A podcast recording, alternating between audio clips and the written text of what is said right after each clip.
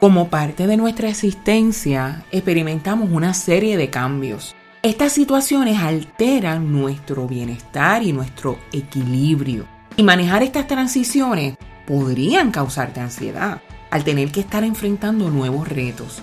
En este episodio te enseño cómo puedes canalizar tus emociones, planificar o idear nuevos proyectos y poner tu confianza en Dios para que reconstruyas tu vida.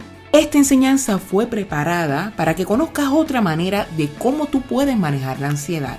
En la misma relaciono la consejería con la palabra de Dios. Soy tu consejera psicoeducativa, doctora Villamil, quien desea que tengas un yo pleno. Te doy la bienvenida a este episodio titulado Cambios, nuevos retos y el estrés.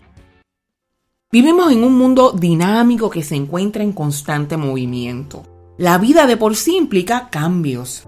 Desde que nacemos hasta que nos envejecemos estamos cambiando. Y estos cambios implican pues crecimiento y desarrollo. Por eso existen un sinnúmero de teorías de desarrollo humano, porque según crecemos pasamos por una serie de etapas de desarrollo. Primero somos infantes, después niños, adolescentes, jóvenes, adultos y envejecientes. Cada etapa implica unas prioridades, unas responsabilidades o unas tareas que tú tienes que realizar.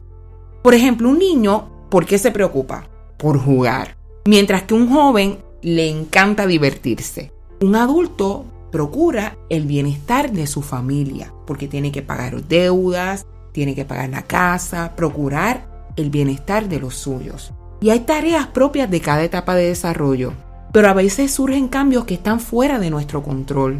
Por ejemplo, se presentan situaciones que tú no esperas, como un desempleo, un divorcio, la muerte, cambios en tus condiciones laborales, algún accidente o una enfermedad.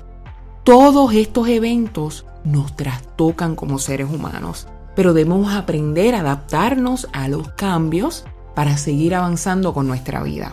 Como dije anteriormente, nuestra vida implica pasar por una serie de etapas de desarrollo. Y para manejar los cambios de cada etapa es importante que tú busques información y leas de los cambios o tareas correspondientes a cada etapa. En la medida que tú estés al tanto de las tareas que debes cumplir en cada etapa, puedes anticiparte a lo que te vas a enfrentar. Esto va a reducir tu nivel de estrés. Por ejemplo, a la edad de 18 años se supone que un joven haya seleccionado la ocupación que va a estudiar. No obstante, para hacer esa selección, tiene que haber explorado de las ocupaciones que existen.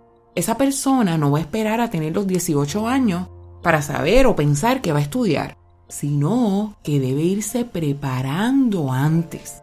Cuando llegue ese momento, ya esa persona va a saber qué va a estudiar, dónde va a estudiar. Y definitivamente esa preparación va a reducir los niveles de estrés, porque ya la persona sabe que es una selección que tiene que hacer a esa edad. Sea que según tú te anticipes a lo que va a suceder en cada etapa, vas a poder reducir tu estrés. Recuerdo que una vez escuché una conferencia en la que hablaron sobre retiro. La conferenciante indicó que la mayoría de las personas no pensaban en la jubilación y por lo tanto no ahorraban y cuando se retiraban ni siquiera tenían para sus necesidades. Recuerdo que esa conferenciante dijo hace como unos 15 años atrás, dejen de estar gastando en arreglarse o en cosas que realmente no son tan necesarias y planifiquen para su vejez. En ese momento yo no le presté tanta importancia, pero definitivamente hay que ir planificando y viendo la manera cómo saldar nuestra vivienda o tener un plan de retiro complementario. Esta planificación debe ir acompañada de la certeza de que la provisión de mis necesidades no viene de mi patrono, empresa, compañía o el negocio que tenga, sino que mi provisión viene directamente del cielo. Si por alguna razón cambia el medio que Dios utiliza para suplir tus necesidades, no significa que Dios haya cambiado su provisión para tu vida. Esto no quiere decir que porque Dios provee, ahora voy a gastar sin controles para darme la vida que merezco. Hay que ser muy precavido. Y la Biblia nos enseña a través de la historia de José que el ahorro ayudó al país de Egipto a superar ese tiempo de hambre que hubo en la tierra.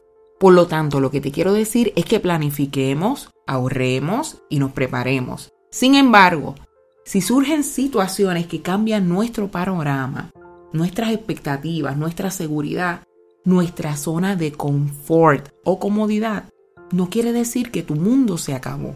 Y yo lo sé, porque es frustrante que cambien tus circunstancias. Es doloroso, da coraje, da tristeza.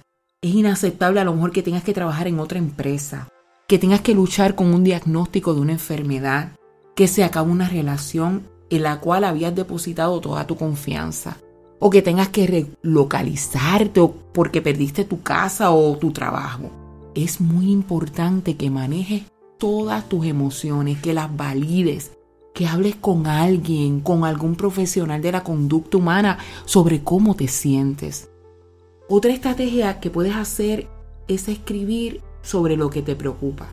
También está permitido llorar. Tómate el tiempo que sea necesario para lidiar con tus emociones.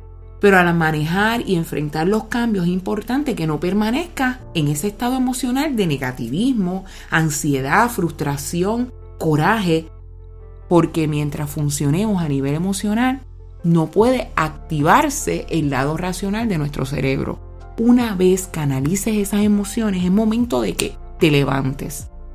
Si la fuente que te daba seguridad ya no está, evalúa tus recursos, tus talentos, tus habilidades. Quizás te surja un nuevo negocio, puedes buscar otro trabajo, puedes comenzar a estudiar, puedes iniciar ese proyecto que tanto anhelaste, dedicarte al ministerio o a tu familia. También podrías establecer un plan para reestructurar tus finanzas o tu futuro.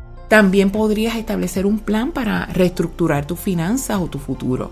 Quizás te quejes y te cuestiones por qué tienes que enfrentar todos estos cambios. Te entiendo porque es muy frustrante y crea mucho estrés que te cambien repentinamente tus condiciones o tus circunstancias. A veces le echamos la culpa a Dios por la forma como las personas administran el mundo y por las decisiones que han, que han tomado los demás. En este mundo que es imperfecto, donde hay corrupción, egoísmo, pecado. Pero a pesar de cómo te afecten las decisiones de los demás, Dios te promete una tierra que fluye leche y miel. En el desierto Dios proveyó maná, carne y agua a los israelitas. Pero ellos no se acostumbraron al desierto, ellos querían regresar a Egipto, a comer quizás los melones, los puerros, la cebolla, los ajos, y su alma se secaba porque ya no soportaban el maná. Este pueblo se quejó y lamentó las condiciones del desierto. Sin embargo, el desierto representaba la transición hacia un lugar mejor. Pero nunca lo entendieron porque no confiaron en Dios. Yo no sé cuál sea tu desierto en medio de los cambios que puedas estar enfrentando, pero yo sé que Dios es el Dios de la provisión y no se va a olvidar de ti. También te ofrece una vida eterna. No te desesperes por los cambios que estás enfrentando, sino encomienda a Dios tu vida, tus necesidades y todo tu ser. Recuerda, Él no te abandona. Y aunque la vida cambie, Dios sigue siendo el mismo Dios ayer, hoy y por todos los siglos. Él sigue siendo Jehová o sea, el Dios de la provisión. Así que no pienses que todo está perdido. Por lo tanto, para manejar los cambios y retos de la vida, valida tus emociones. Una vez estés más calmado, analiza lo que puedes hacer, estableciendo un plan de acción para ver cómo puedes adaptarte y sobrellevar esos cambios. Y finalmente, encomienda a Jehová tu camino. Confía en Él y Él hará. Espero que estas recomendaciones hayan sido de beneficio para que logres ser, sentir y dar lo mejor de ti. Nos vemos la próxima semana con otra enseñanza del tema de la ansiedad. Te invito a que compartas este episodio con tus amigos, conocidos y familiares. También me puedes escribir para saber cómo te está ayudando esta lección. Mi email es millopleno@gmail.com. Se despide de ti con mucho cariño tu consejera psicoeducativa, doctora Villamil. Dios te bendiga.